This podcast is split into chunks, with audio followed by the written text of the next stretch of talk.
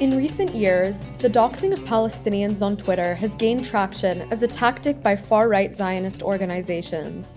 This tactic has resulted in the complete weaponization of social media against Palestinians. Everything from your tweets to your Facebook posts to even your Instagram likes can be used against you by far right Zionist actors who will put together an elaborate profile of individuals with so called evidence of their anti Semitism. The conflation of anti Zionism and anti Semitism runs rampant on these blacklist websites and their affiliated Twitter accounts. Social media is becoming an increasingly hostile place for Palestinians. Young Palestinian Americans are finding themselves being fired from jobs, expelled from universities, and having to deal with libel that's circulated about them for years on the internet. It has been shown as well that Israel oftentimes pulls up the profiles of Palestinian Americans on these Zionist blacklist websites when these individuals attempt to visit their homeland, and they are oftentimes denied entry. What happens in the digital sphere is having a material impact on Palestinians. This is a growing problem of free speech, digital rights, and academic freedom. I spoke with three Palestinian American students who have been targets of right wing Zionist blacklists and their affiliated websites. The first person I spoke with was Omar. Omar is a writer, poet, independent scholar, and organizer. He's the education and advocacy coordinator for Eyewitness Palestine and is a member of the Palestinian Youth Movement and the U.S. campaign for the cultural and academic boycott of Israel. Omar holds a PhD in comparative literature from the University of California, Los Angeles. The first thing I asked Omar was how being included on a blacklist like Canary Mission has impacted his life. I think, you know, I'm in a very fortunate camp because Canary Mission did not affect me at all. And, you know, um, it, and this is something that I was going to touch on earlier, but I forgot to. But I think part of it too is that it's just, it's so ridiculous. You know, it's not just the act of being blacklisted, but if you actually go through the site, like this is really a fanatically far right project. And it's very clear not even just in terms of how they talk about palestine but how they talk about you know the muslim students association for example the way that they throw around you know accusations of terrorism. Like it's clearly a fanatic far right project.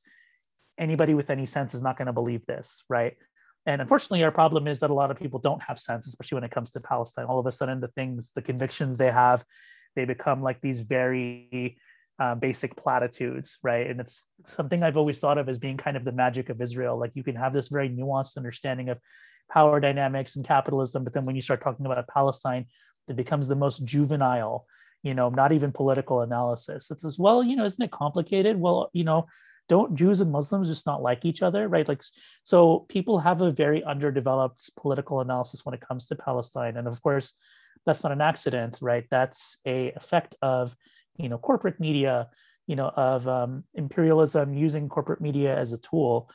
So that's kind of the the lay of the land you know where we find ourselves.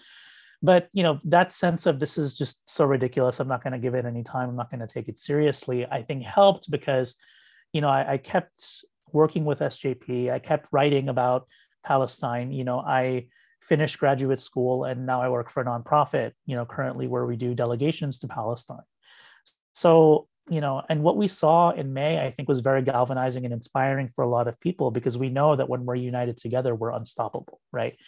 And these things really happen when there's a fear, when there's a paranoia, right? We've rejected the Oslo paradigm. We know we're not divided. We know we're united together in the liberation struggle.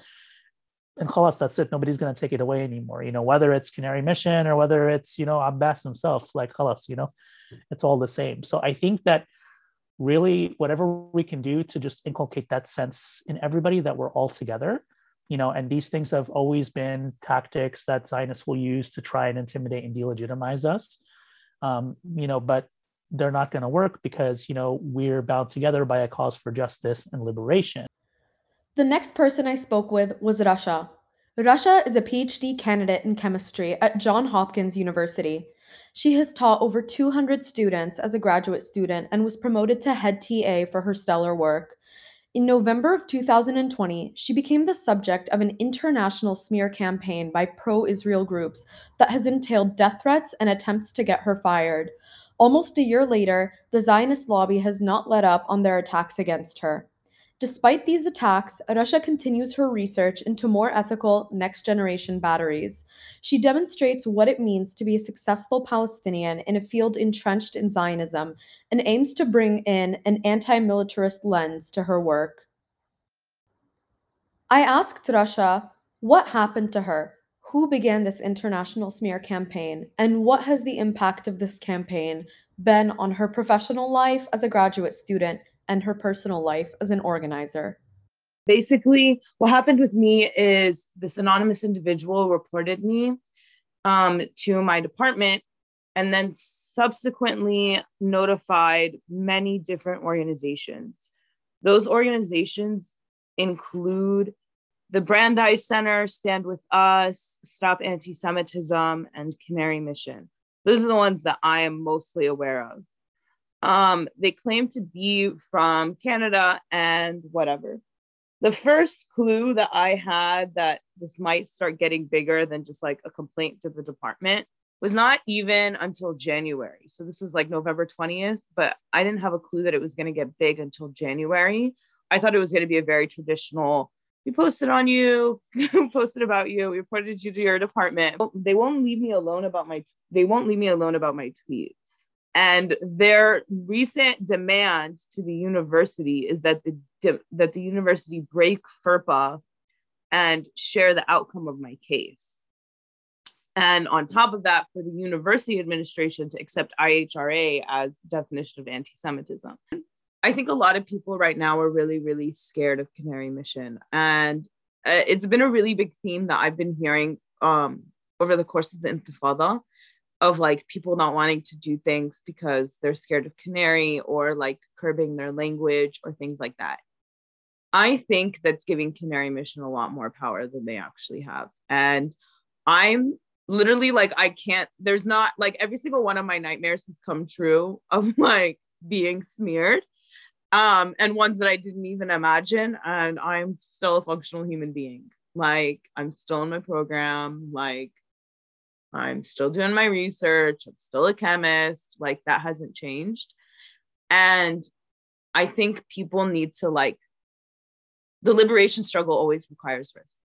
And we have to be willing to take on those risks. And even if Canary Mission writes a gigantic profile on you, even if you have articles in the Times of Israel and Jerusalem Post and the Washington Post and all of this shit, then that doesn't mean that you can't live your life and you should still keep going.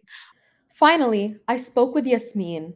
Yasmeen is a 21 year old Muslim Palestinian civil engineering student at the University of Southern California. Her political views and social media posts have subjected her to targeted harassment by the Zionist lobby that has led to punishment from her university, extended media attention, and an FBI visit to her home. It's worth noting that Yasmeen, like Rasha and many others, was utilizing an anonymous Twitter account before she was doxxed by Stop Anti Semitism and Canary Mission. That Twitter account had no outward affiliation to her university, yet once she was doxxed, her university removed her from a position, and efforts by the same Zionist organizations who doxed her continued to remove her from her position as a DEI senator. The account was completely anonymous at the time. I had no photos of myself, no like school, no nothing. Um, here's the mistake that I made though. I had my Instagram and Twitter handles were both the same. And I didn't have anything about my school or anything like that uh, on my Instagram either. But in the people that I follow, I follow some organizations from my school. And they ended up scrolling through one org that I was in two years ago and found me posted as a board member.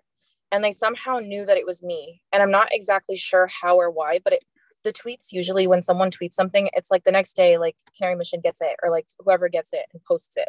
For me, it was like a tweet from a month earlier. So it took them a whole month to find out who I was and the screenshot was old. So I know that they took the screenshot and they searched for a month to find out who I am. And they finally found it and it was like treasure for them. And they kept posting it over and over and over, same one. Yasmeen has since been in a legal battle with her university. She's been supported by Palestine Legal and FIRE, a free speech nonprofit. Um, I ended up getting on Canary Mission sometime, I believe, last month, so in October. And that's when FIRE reached out to me, which is just like, you know, organization like the free speech um, organization that defends students on college campuses. They ended up reaching out to me and I asked uh, my lawyer at Pali Legal, hey, do you think I would be able to speak with them? I got consent for that and everything.